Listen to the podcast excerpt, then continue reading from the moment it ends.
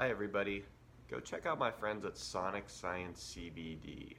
They're a full spectrum hemp-based C B D manufacturer out of Renton, Washington that produce phytocannabinoid-rich products using the entire hemp plant using pharmaceutical-based C O two extraction techniques. C B D, for those of you who don't know, is a non-intoxicating remedy for chronic pain, anxiety, insomnia, and other inflammatory conditions. Sonic Science makes tinctures, topicals, flower products, and even pre-workout, which is my personal favorite. Go check out their Facebook group, Sonic Science C B D, to learn more. Also check out episode eight of the Roscoe's Wetsuit Podcast, in which I interview Sonic Science C B D C E O and founder Tim McDougall. All right, welcome to another episode of the Roscoe's Wetsuit Podcast. I am your host, Toby Passman. Back with me on the show for a part two, I have my good friend Sam Tolman on. Sam, welcome back. Hey, man. Hey, nice to be back. It's fun yeah. to be here too. Absolutely. So on the last show, we talked a lot about kind of, you know, your experience in Zen and, and getting into neuroscience. Uh, what I want to focus this show about, you uh, you recently started a job um, basically working for, is it a psychologist? He's a psychiatrist. A psychiatrist, okay. But, psychiatrist. okay.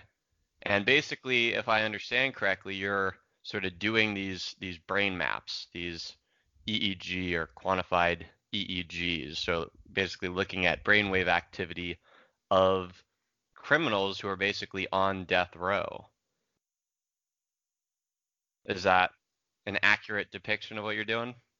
Absolutely. Yeah. Yeah. I started about a year ago, um, got brought on um, as the lead technician for, um, it's kind of, we're working with also the specific organization is the P T S D Institute. Um, but it's really run through uh, forensic and clinical psychiatry here in Seattle. Um, and the name of the psychiatrist that uh, runs it is Doctor Richard Adler, who's a fairly respected psychiatrist um, in the forensic field. So basically that means uh, in legal cases uh, or in criminal cases.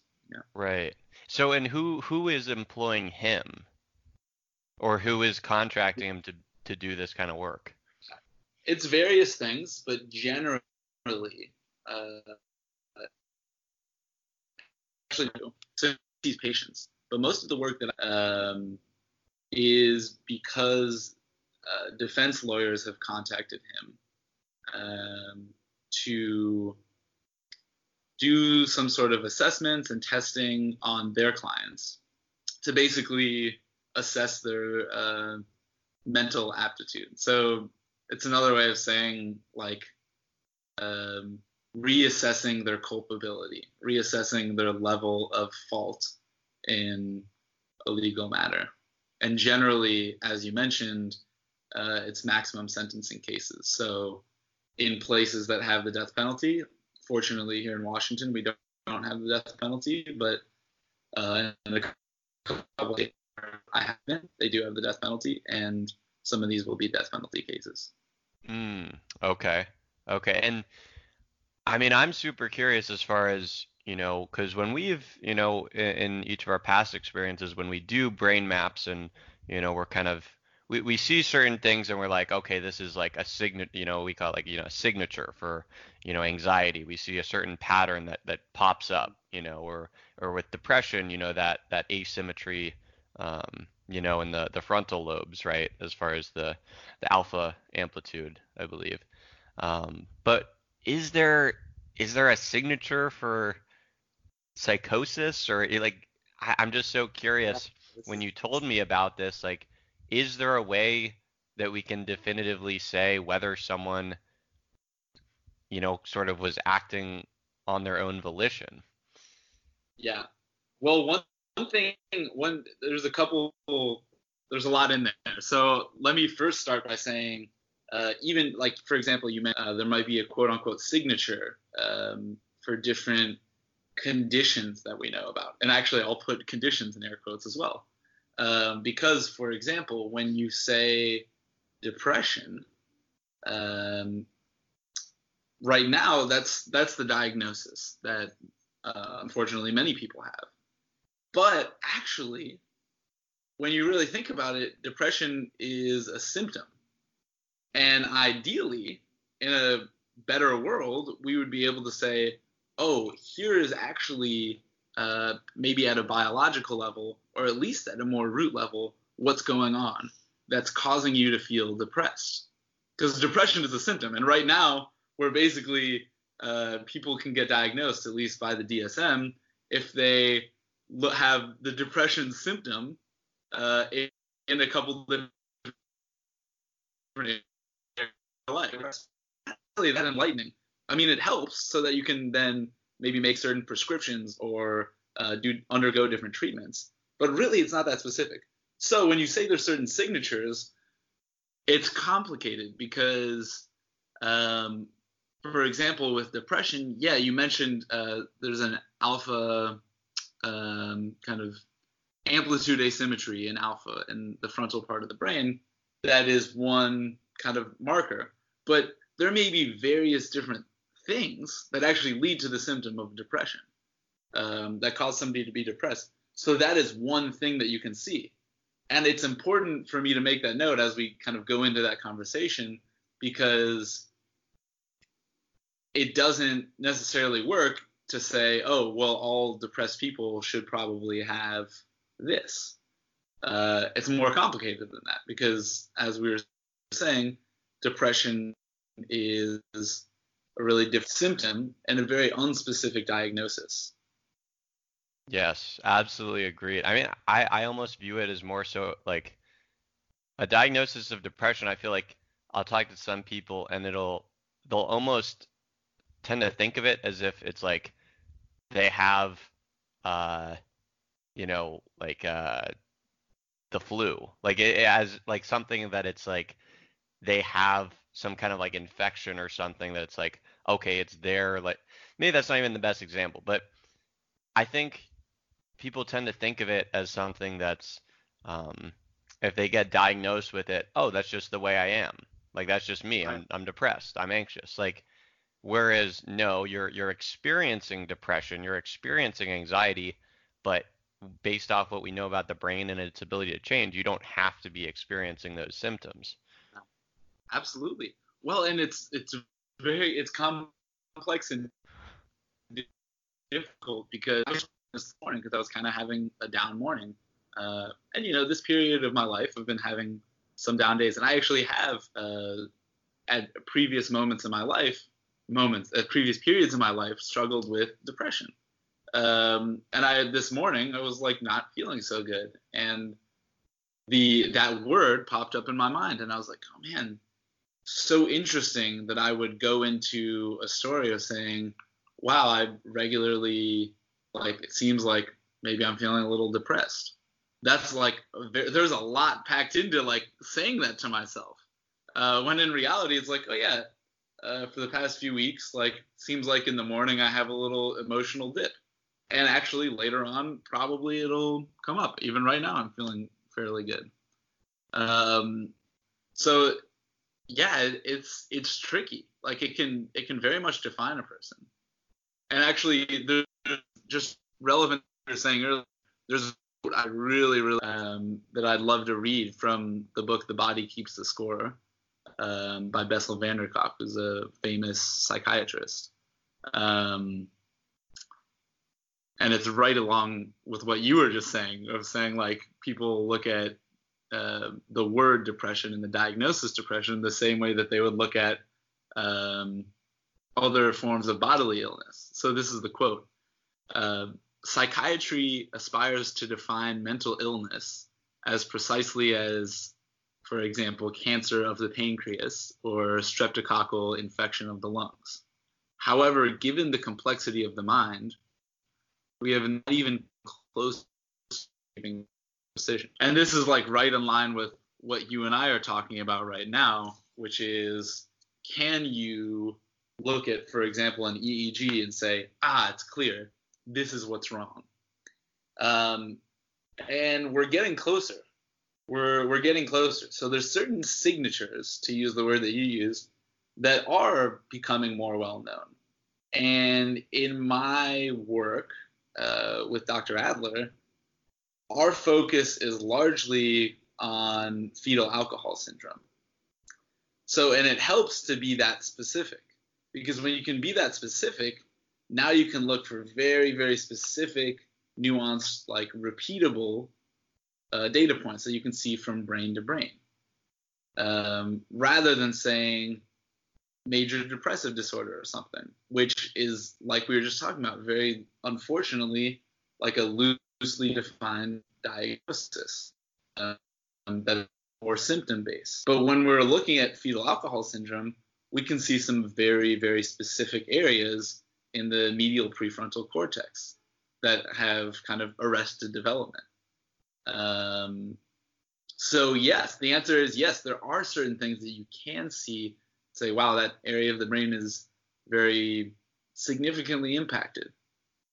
And what I would like to say is impacted in such a way that you can't necessarily, it's not that the person's all the time going to be a mess or going to do horrible things all the time, but maybe can't reliably be capable of healthy behavior. But maybe it's not reliably capable of healthy behavior, that nervous system. Interesting. So, so are those the cases that uh, Doctor Adler, is that the cases he chooses to take on as people who are being, you know, charged with some major crime, you know, some maybe facing the, the death penalty in other states, but people who who have a history of, of fetal alcohol syndrome, is that? Yeah, he's he's definitely uh, he's an expert in fetal alcohol syndrome. So there's other cases that he and, and we take on. Um, But that's really, that seems to be the sweet spot. And especially because there's now a growing, I mean, especially because of our work, a growing legal precedent in those types of cases. To be able to say, all right, look, we can clearly see, there's a scientific precedent now. There's pub, we've published papers um, that show, hey, this is a clear pattern here. So we know, we can pretty much confirm that this person actually does have fetal alcohol syndrome. And, and there's also a lot of around, okay, people with fetal alcohol syndrome suffer from these things. Um, and that holds up quite well in the court. So for that reason, that's a focus, and because he's an expert. But there are some other cases that, that we've worked on, yeah. Okay. So just to play devil's advocate for a second. So not obviously not everyone with fetal alcohol syndrome is going to go out and do a mass murder or rape or so how how even if two people have fetal alcohol syndrome, how do you say one, you know, someone who acted in a way, um, maybe they didn't have complete control over their behavior, but how can you say that, you know, they can use, I don't want to say that, use that as an excuse, because not to take anything away from that condition, but how can you say that that is what is causing, or that is what caused them to, to commit a certain crime? Yeah. So I'd actually, I think maybe you look at it would be of risk. Um, and like you said, like not every single person with fetal alcohol syndrome that's going to go out and commit some heinous crime. Um, and so first of all, there might be differing levels of severity, of impact on the brain. And theoretically, I, I can't say with confidence because we haven't published a paper on this and we haven't specifically studied differentiating it, although we have case-by-case basis seen this. Um, but theoretically, there should be differing levels of impact on the brain, differing levels of severity that you that should be measurable in the same areas that we're measuring the impact in general on the brain. So that's the first thing, is we can see severity. And that severity, although, you know, a jury is not going to be an expert in being able to say, oh, we know that that, you know, is different than the brains that we saw. But for example, when Doctor Adler is testifying, he can speak on that level of severity. So that's the first thing. And then the second thing is when you look at risk factors. Uh, so fetal alcohol syndrome is one huge risk factor. But there's going to be a lot of other things too. There's going to be major environmental factors that are going to play a role. Uh, no matter what, a person with a significant, you know, or recordable, diagnosable amount of fetal alcohol syndrome, they're going to have some behavioral effects. There's going to be some result that is going to be, unfortunately, unsavory uh, on their behavior and on their uh, experience in life. But there's a lot of other risk factors. So, um, you know, like what they were exposed to within their home. Um, and very, I mean, we can go down the list of various other risk factors that when you play it in, and that's how these cases work, it becomes a narrative. So you can, and not only the cases, but actually people's lives as well. So you have a life narrative, and that life narrative, when it becomes a downward spiral, um, then you have some more of these heinous crimes. Uh, and often in many of these cases, you have additional uh, drug abuse or uh, traumatic brain injury. So there's various other risk factors that play in that create a pretty clear picture of, okay, look, how could we rely on this person to have healthy behavior? And how can we fault them for not having healthy behavior? Right. That's that's really interesting. Can you can you walk me through like the process? So say someone decides, or their family, I don't know how it works, but basically someone hires or gets Doctor Adler on the team. What is the whole process as far as, you know, you guys do the brain map, you guys analyze the results. How does that then get translated to a judge and jury? And and I'm curious as far as, have you actually been there when Doctor Adler is, do you, do you actually go to the, the courtroom when he's testifying? Yeah. I don't. Um, yeah, so here's the process. Generally, it's a public defender, um, and often these crimes are quite public.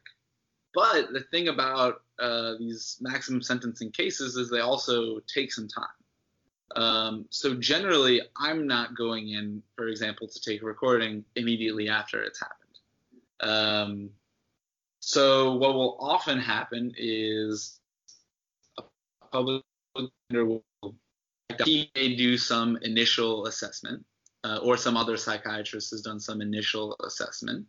Um, there's going to be a kind of looking over of all of the medical records, um, and then particularly, not only, but particularly if fetal alcohol syndrome is indicated, um, then they may send me in, or, you know, other conditions that we might be able to see more easily, more clearly on the Q E E G.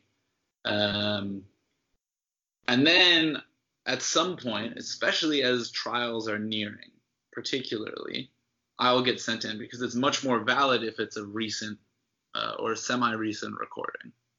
Um, so often that's a good amount of time later. Uh, this is not, I'm not going in immediately after it's happened. I'll then take the recording. Um, I may do some initial analysis and, and speak with, with Doctor Adler. The majority goes to um, one of two different P H Ds that we work with who are experts in the field.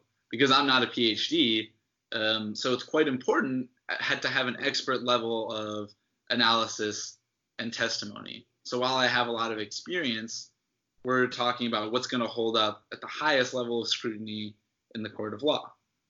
Um, so that then goes to um, somebody with a lot of experience at the P H D level that will do this analysis.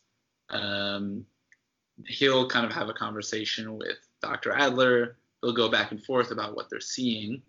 Um, and then that gets sent to, again, generally, the defense. Um, and from there, when it comes time for the trial, Doctor Adler will almost always be called as a witness, uh, and then he'll basically testify to what he's seen. Okay. And is it always he's always defending the person. Is that correct? Or is, is there ever a case where it's like, okay, we're actually not seeing the markers, so this person actually is liable for what they did? Or is it, is he always playing the part of, of putting, you know, defending someone? It's so, yeah, it, it's pretty much always going to be in the, a defense circumstance. That doesn't mean that he won't be questioned by uh, the other side. Um, certainly he is, but you know, if if we're if we don't see results, so generally it's the defense that's made the inquiry into having this testing done. So if there's not uh, kind of uh, result that's going to be useful for the trial for them, then generally, uh, um, you know, there's not. But that right. that's that's very rarely the case, because as you and I have talked about, uh, this whole mental health thing is generally connected to uh, like criminal behavior, and this whole mental health thing is also generally connected to what's going on in the electrical activity of the brain. So you're generally seeing a correlation there, which uh, Doctor Adler can speak to. Right. I'm curious. So I don't know, you know, obviously having uh, me having never spoken to him, but I'm curious just from you, you know, your motivation in doing this. I, I assume, and I think we've had a conversation previously where you've kind of told me about, you know, sort of why you wanted to do this.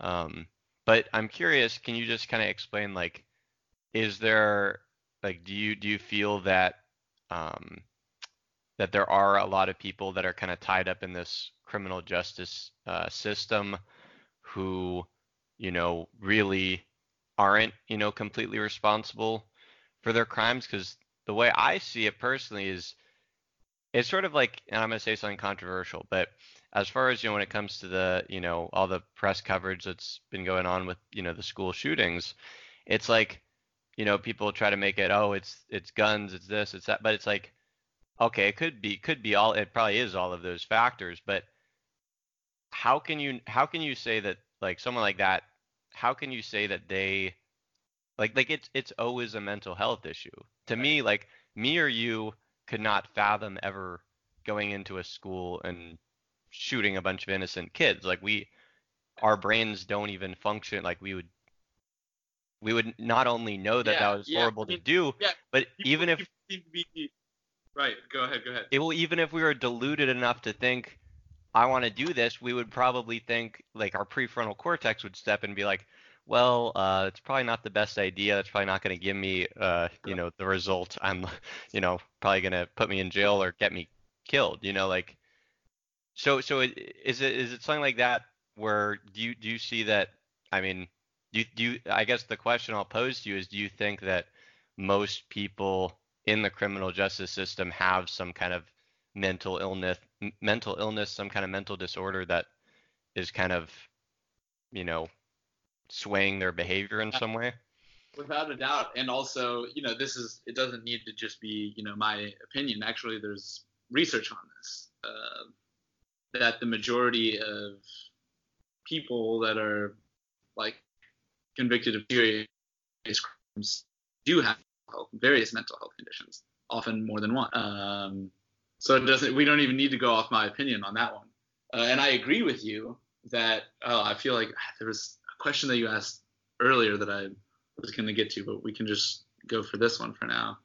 Um, yeah, that that people are kind of ignoring the elephant in the room. Now, certainly, I am definitely um, of the mind that gun control needs to be a serious issue that's talked about, right? Because even if you do Uh, have somebody with mental health issues, well, if they can't get access to a weapon, then the damage that they can do is a lot decreased, and the loss of life is going to be uh, decreased. So that seems to be one obvious angle to come at it from. But the other obvious angle is exactly what you said. It's a mental health issue.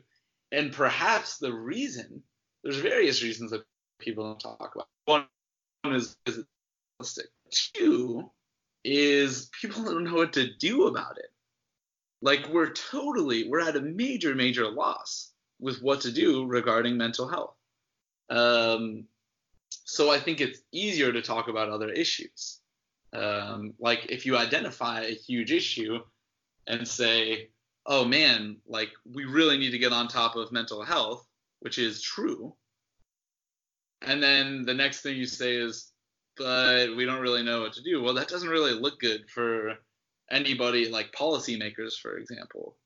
Um, not necessarily for the field, although I think generally people are motivated in the field to try and make a difference in what ways we know we can. Um, yeah, I mean, when it comes to making poor decisions, I think it's something that we all do.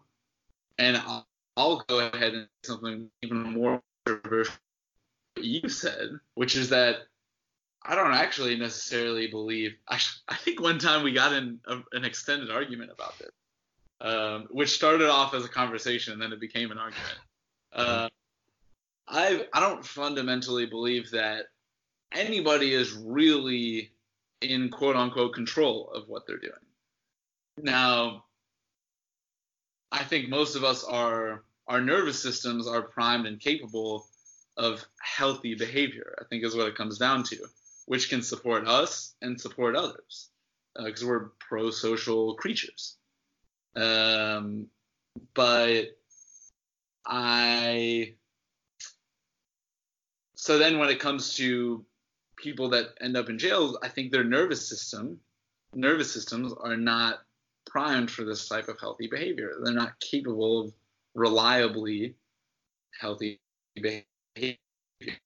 Uh, that's what it's down to. I don't think any of us are really fully in control, and the way that we're not in control is different. You and I might not be in control, and yet our nervous systems are capable of running in a way that's smooth with the rest of society, and hopefully for ourselves. Uh, people with serious mental illness that end up committing crimes are not in control, and they're not in control in such a way that really winds up bad for a lot of people. Yeah. I, well, we won't get too into, to, uh, you know, Uh, rehashing the argument, or else this podcast may go the rest of the day. But no, I do remember the conversation we had, and I, th- I think I may be kind of gravitate gravitating a little more towards that view. Um, I mean, I guess my the way I look at it is like we're all somewhat in control. Like there's the whole, I, I mean, I think it's a myth, you know, like we use a certain percentage of our brains, and you know, but but along somewhat similar lines, I think, you know, say say give it let, like let's say there's a number, you know, say say one hundred percent, we have one hundred percent control of everything we do, every single action.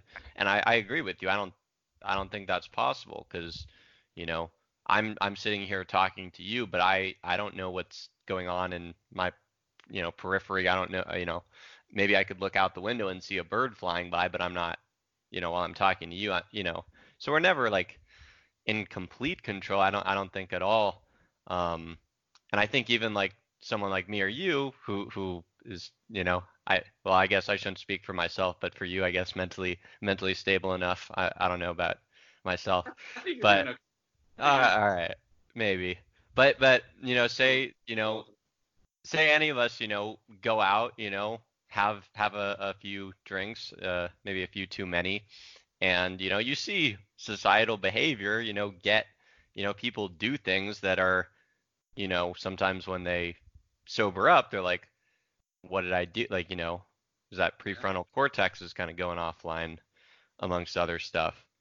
Um, but yeah, I, I don't know. I guess, I guess that even complicates it, complicates it more, you know, when, when we talk about that, you know, and as far as like, okay, if someone is intoxicated, or if they are, you know, talk about, you know, like a like a drug like P C P or something, where, you know, we hear news reports about like crazy stuff, people going out and like eating someone's face off or something, you know, because because they're intoxicated off P C P, and and that's something like we we know that that like like you you use that and you like really do get out of control. But, you know, it's like I I'm always like thinking, okay, like how how do we determine if someone is messed up enough that they're, you know, quote unquote, like liable, you know, for their, their own actions. Cause maybe they're like, maybe, maybe they had, say, let's give it like ninety percent control, you know, just on a normal sober day, but then, you know, they, they drink a lot, and then say that control gets down to, let's give it like fifty-five percent. Then at fifty-five percent of capacity, are they, are they still capable well, of making healthy, you know, decision, you know, healthy yeah, nervous and, system decisions?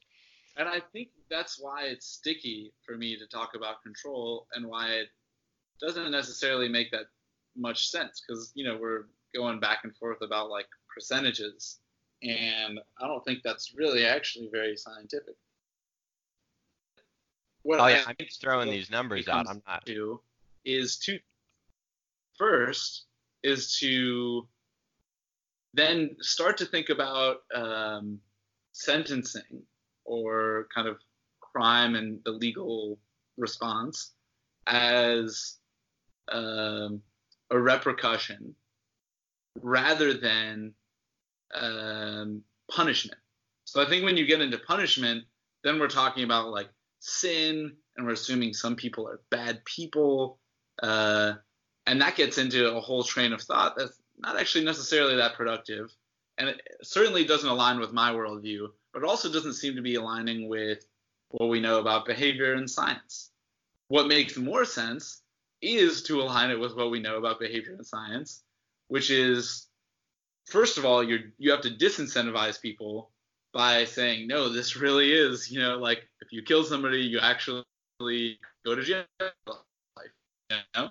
There's one, and then the next level is, okay, you committed some crime, here's a repercussion, so that maybe there can be some learning that happens. And if you really want learning to happen, that means a lot of things for the prison system uh, that have to improve, so you can actually help rehabilitate people to be healthier, better people and live better lives. Um, so that's the second level. And then the third level is recognizing whether somebody is even capable of that degree of learning and growth, because there is a level of damage to the brain. And I'm, I can't say, oh, it's at this level, uh, but there is a level of um, dysfunction that's actually not that capable of behavior. And we even are capable of uh, behavioral change or growth. And we even saw this, uh, you know, much less extent, to a lesser scale at the place that we used to work at. And that's much accelerated because we're saying, okay, you have to make a notable change uh, in your electrical activity of your brain in a, in the course of five days. And it became very clear within, you know, two days sometimes, and then it would later be confirmed, yeah, it really does not seem like this person's nervous system is going to be capable of creating a change in that period of time. So that's the other thing that you have to start to factor in is, okay, without making people like a bad person or a good person, circumstances find people where they find people. Um, what's the best response? There. There has to be serious consequences for sure when somebody commits a crime, because people have to be disincentivized and people have to do learning.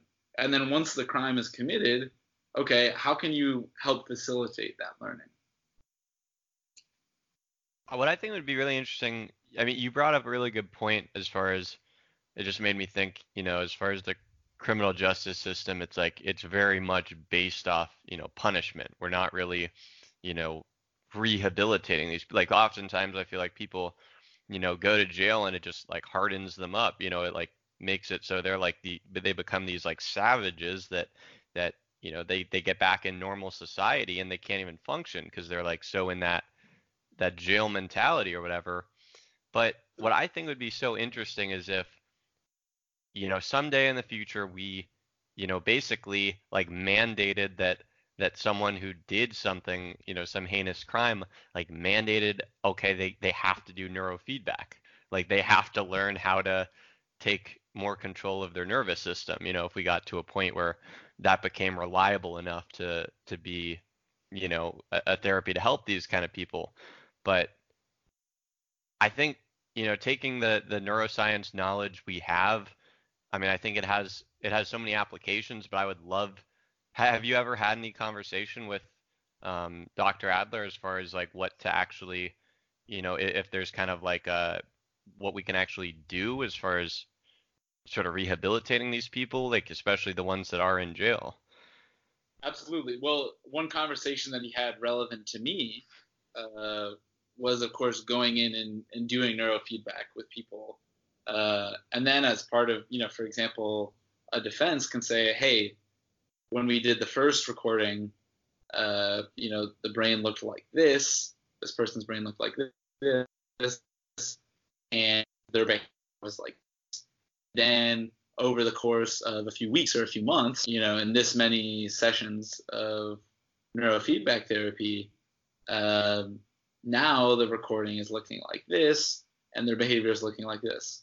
So that's that's cool. And more importantly, you know, you've helped that person uh, regulate their nervous system better. Um, and I will say, we I don't want to go to extremes, because there are things going on in prisons. There are things going on in prisons that are helpful and rehabilitative.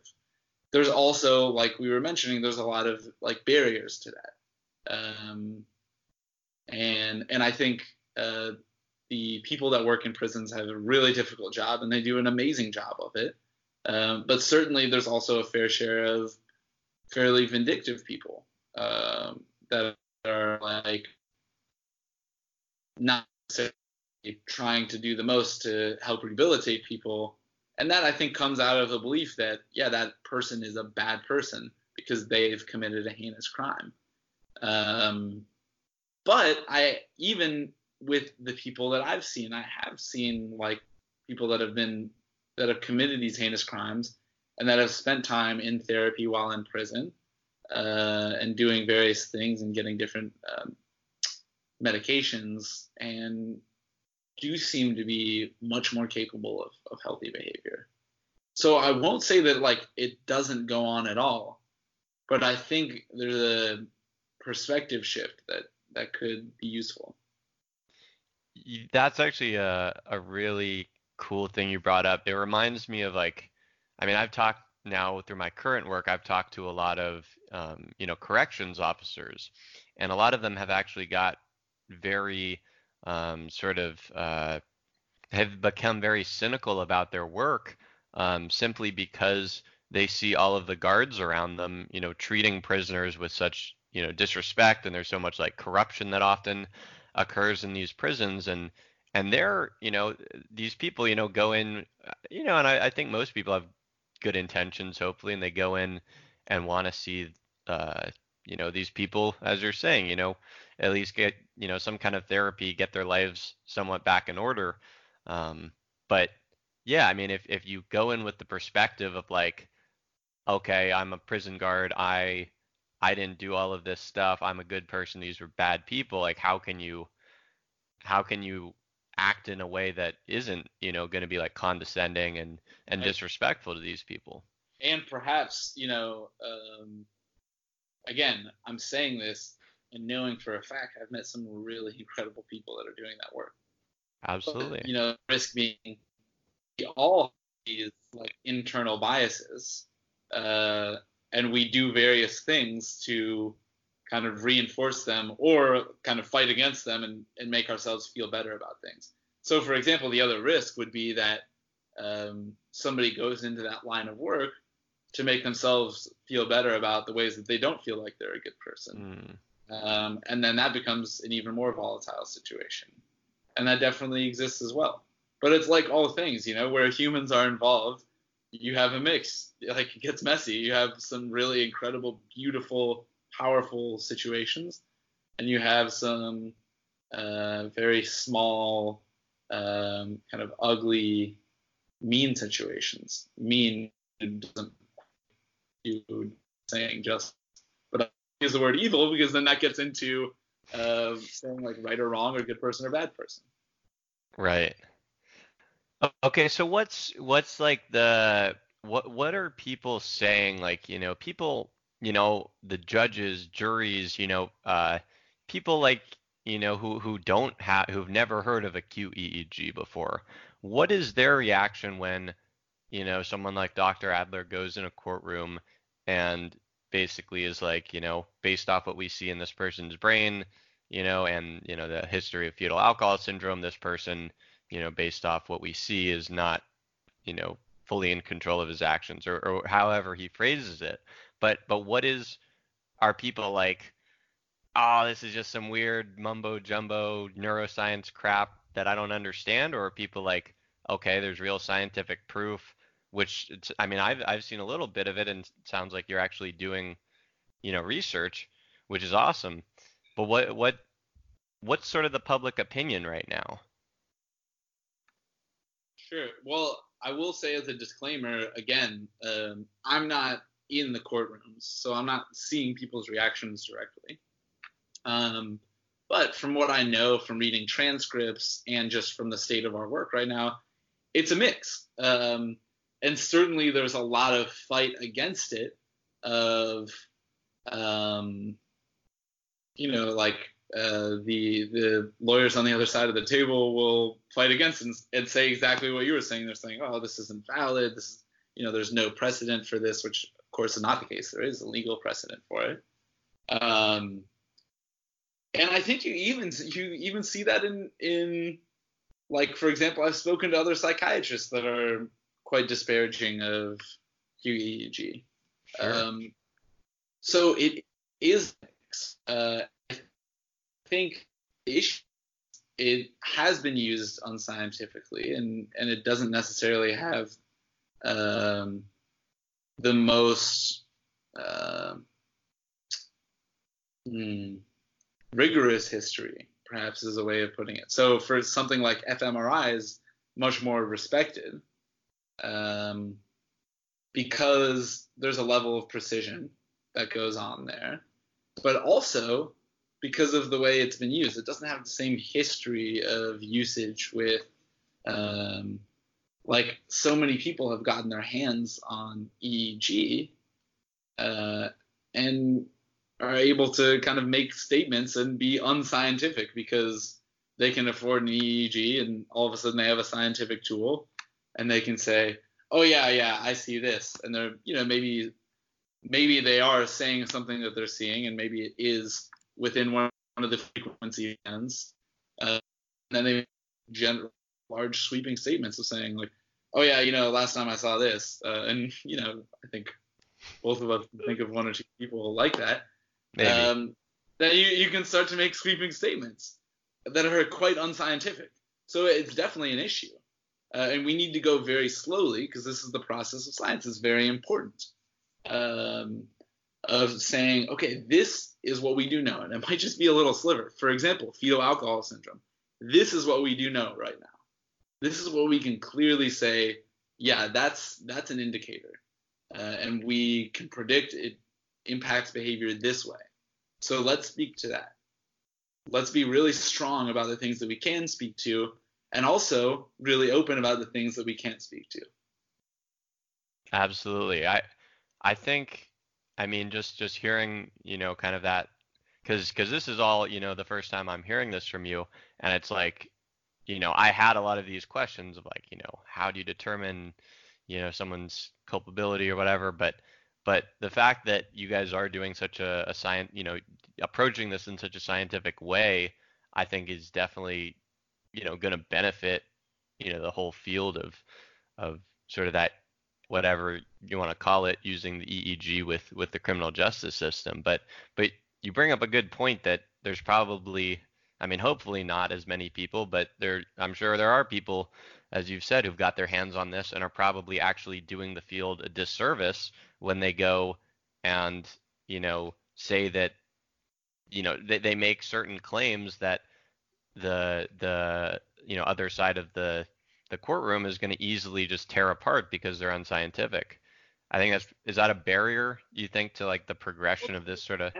It's not even that that stuff per se makes it into the courtroom, but that is like what has fed a general feeling of uh, uh, E E G or Q E E G not being a reliable tool is like a history of, it's great that E E G is affordable. Uh, it's it's actually quite important. It's going to make it a very important tool going into uh, this next era of mental health, which I hope we're, uh, and it seems that we're moving into. Um, but it's also an issue because then you have, a, and, and it's not well regulated. Uh, I also can speak to um, the certification that I have in uh, in E E G. It's, I don't say it's easy to get. It's not easy to get. And certainly you need to work with somebody who has the field. But it's not at the level of scientific rigor that, like, many other things would be. Are you talking about the B C N? Yeah. Yeah. Yeah, I, I just did that too. And I, I would agree with you. I mean, it, you know, the, the test was challenging to some degree, I guess, but not. It's not like going to med school, right? The only, really, the only useful part about the whole process is the mentorship, uh, and that then depends on what kind of mentor you get. I mean, you know, the course, the course. I like uh, the course I did. It's in there, yeah. But even the course, it's like, hopefully, all of that would be covered by a mentor and is recovered by a mentor, and is in much more depth with a mentor. So the whole process is basically a mentorship process, in my eyes.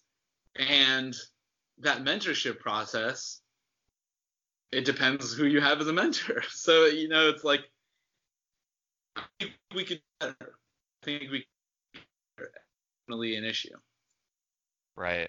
I think it comes back down for me to a point I made in the first part of the podcast where, you know, my my sort of theory on this, you know, E E G or whatever these neurotechnologies is, it's like, you know, it's just a tool that can be used for, for good or bad, but it's all about who's actually the one in charge of it. And it's like, you know, you could have some idiot who, who doesn't know what they're talking about and is actually going to make all of these broad sweeping statements that, you know, aren't, you know, it, and that's the problem is I think it's, it's so much like, I really do think there's certain people in the field that have so much knowledge and they really are like brilliant, educated people with numerous master's degrees and postdoctorates. But uh, those, I think it's it's really those people's sort of almost responsibility to be the ones like getting this information out there. Like I was just reading this this textbook. It was like this six hundred page textbook on on Q E E G that I found laying around at my work, but it's like something like that. It's like, like no one, no one even told me about that. I just, I just was like looking around my work and happened to find that. Like, I feel like that's something like everyone doing this should read. Right. But, right. but you don't have to like, like, no. I mean, that's like, it doesn't even take, like, we don't, we don't have to have this B C N to do what we do. We, we could, exactly. I don't, There's there, legal, we, we, we don't, wouldn't even have to have the certificate. Yeah. Now, fully. Oh, you like, do. You do have to legally. No, okay. There's not. Okay. Hopefully, respected individuals will require it. Like, for example, um, I would never be able to have the role that I have now without a B C N. But, right, like, there's certain things that would be very helpful from a legal perspective too. Like, all of these things kind of need to come and mesh together. So, yeah. Mm-hmm. Is there, and, and it's fine if, if we can't talk about this, because I'm sure there's some, you know, a lot of confidentiality here, but can you give me any example as far as maybe someone who, you know, do, you know, and not going into specifics or whatever, but it, it, can you give me an example of, of someone that Doctor Adler kind of uh, defended and maybe seeing it like kind of seeing how their, their outcome in the legal system sort of improved or at least changed because of some of this work? Is there any particular example you can give me? I won't go super in depth about it, although um, it's all uh, public records, so it's not um, super super confidential. But um, yeah, there there have been people uh, microfleck level specificity here. Yeah, I mean, suffice it to say, like, um, maps that I have taken that he's then gone and testified with have actually uh, been weighed, and oh, I, there was a quote, I think, from a judge during the judge's kind of final uh, breakdown of the trial um, that basically was saying, you know, one of the key pieces of evidence here uh, was the Q E E G. Um, and that person did not get the death penalty. Um, so there's been various things, um, you know, unfortunately there has been, we have done work. I don't, I have not done any, uh, any of my work with somebody that's a school shooter, but I know he has done work with people that have, that have done school shootings. Um, I have done work with people that have, uh, you know, murdered people within their own family. Um, so certainly, like, it is, uh, you know, these are very serious cases. But you also have to think, no reasonable, healthy, like, person that's in control at any level of their behavior, uh, or capable of healthy behavior, as another way to say it, would ever do that. I mean, like, it would barely even cross the mind of someone, you know, so you, like, that should be an obvious, right? But instead we turn and say, wow, that must be the most horrible varietal person. Right. In the most horrible type of distress and so incapable of controlling their behavior. That's not the way we think about it. Instead we think about it as, wow, that person must be some sort of devil or demon. Yeah. Uh, But it's like, like, look, it's like right in front of our eyes. That person is not the person that's the devil. That person is the person that's in hell. Uh, so that's, I think, that's, the way that we should look a, at it. That's a really good quotable, that, what you just said right there. That's yeah. that's a tweet right there. I like that.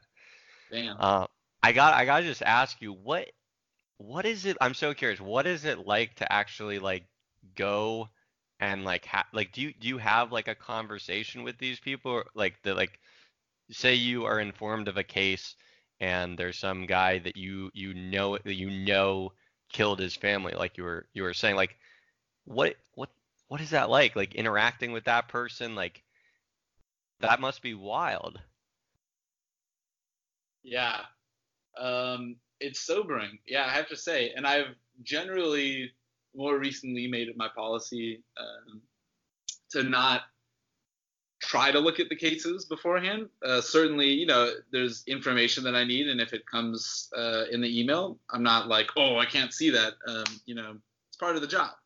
Um, but I also don't try to seek out, you know, oh, what did this person do? Um, I go in and I do my job, and I try to do it with kindness also. I try and do it just seeing the person.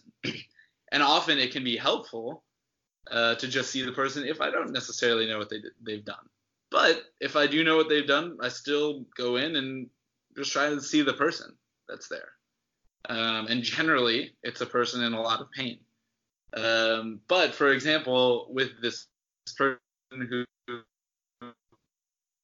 uh, uh, killed their family, uh, yeah, that one I did know about before. Actually, that was my first. Um, that was my first uh, work that I did for Doctor Adler. That was the first map. It threw you into the deep end. Yeah, um, it was intense.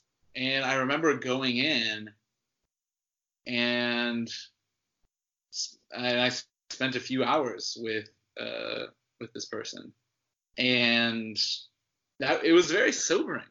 But I think the most impactful part about it, you know, it was like I went into this situation, crazy, like maximum security. It was my first experience uh, kind of being double fenced in and being like uh, constantly being watched by other people, being escorted.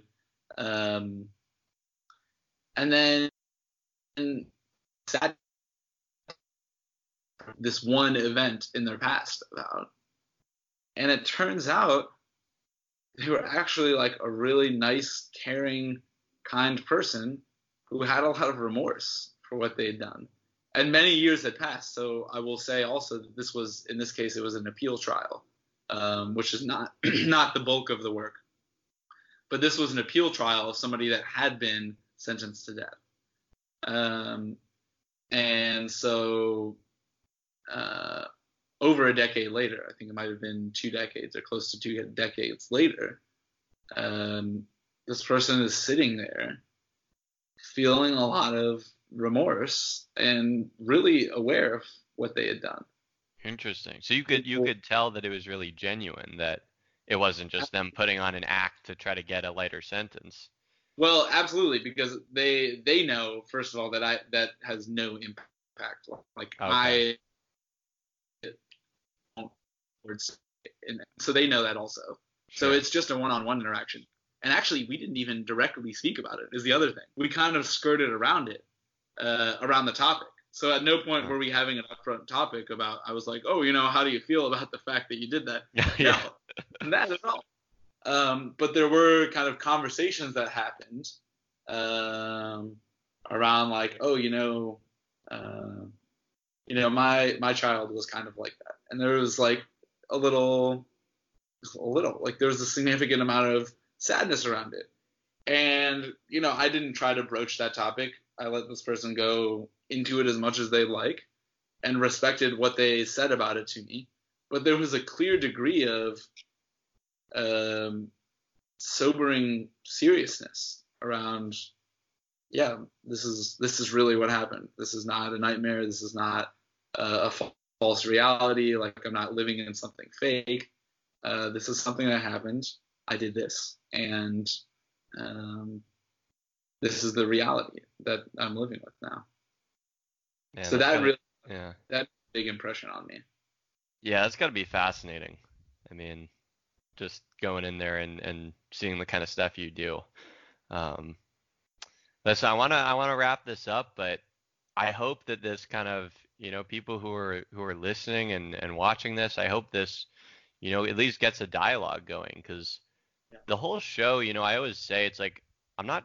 This is not an like a show where I'm teaching people something. Like, my goal in doing this is, you know, to get a dialogue going about like different things that I tend to be interested in and think are, are valuable.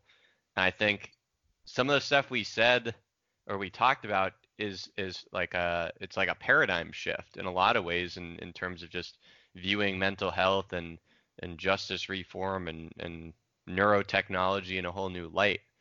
And I mean, I, you know, I'm obviously fascinated to see, you know, where, where you go with this and, and hearing about all the, the things that end up, you know, going on in, in your career for however much longer you're, you're doing this kind of work. I think it's going to be, you know, hopefully, hopefully it's going to really change a lot of people's lives and, and, you know, prevent a lot of suffering.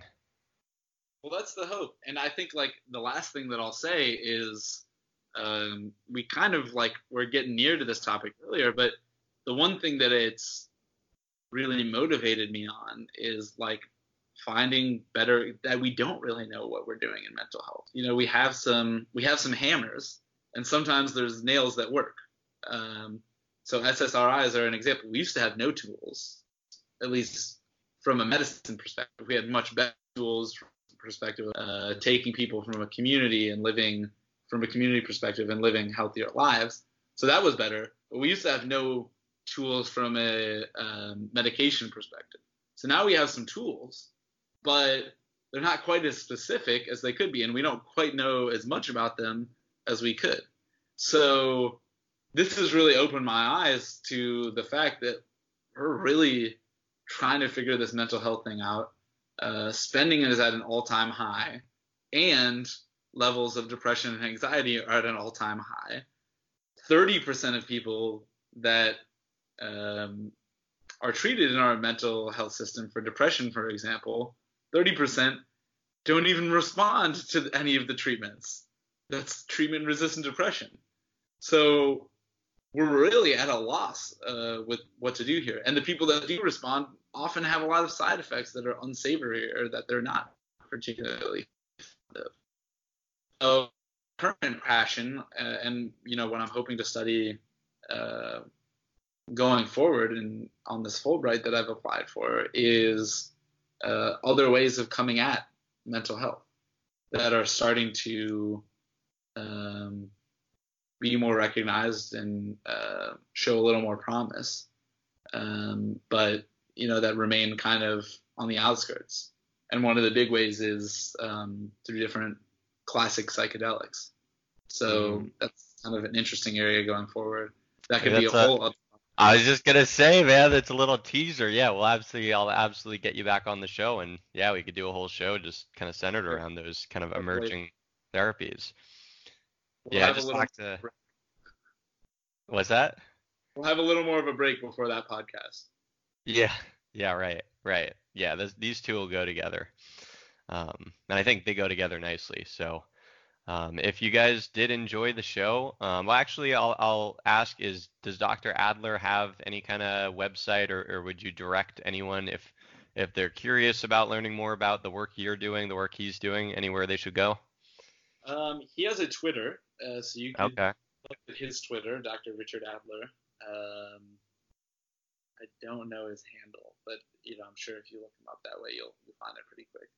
Right. Um, The website is, it's not really for people that are interested in the work. It's more interest, or it's more um, for clients or people that are uh, looking for us to do this work. So, hmm, further resources.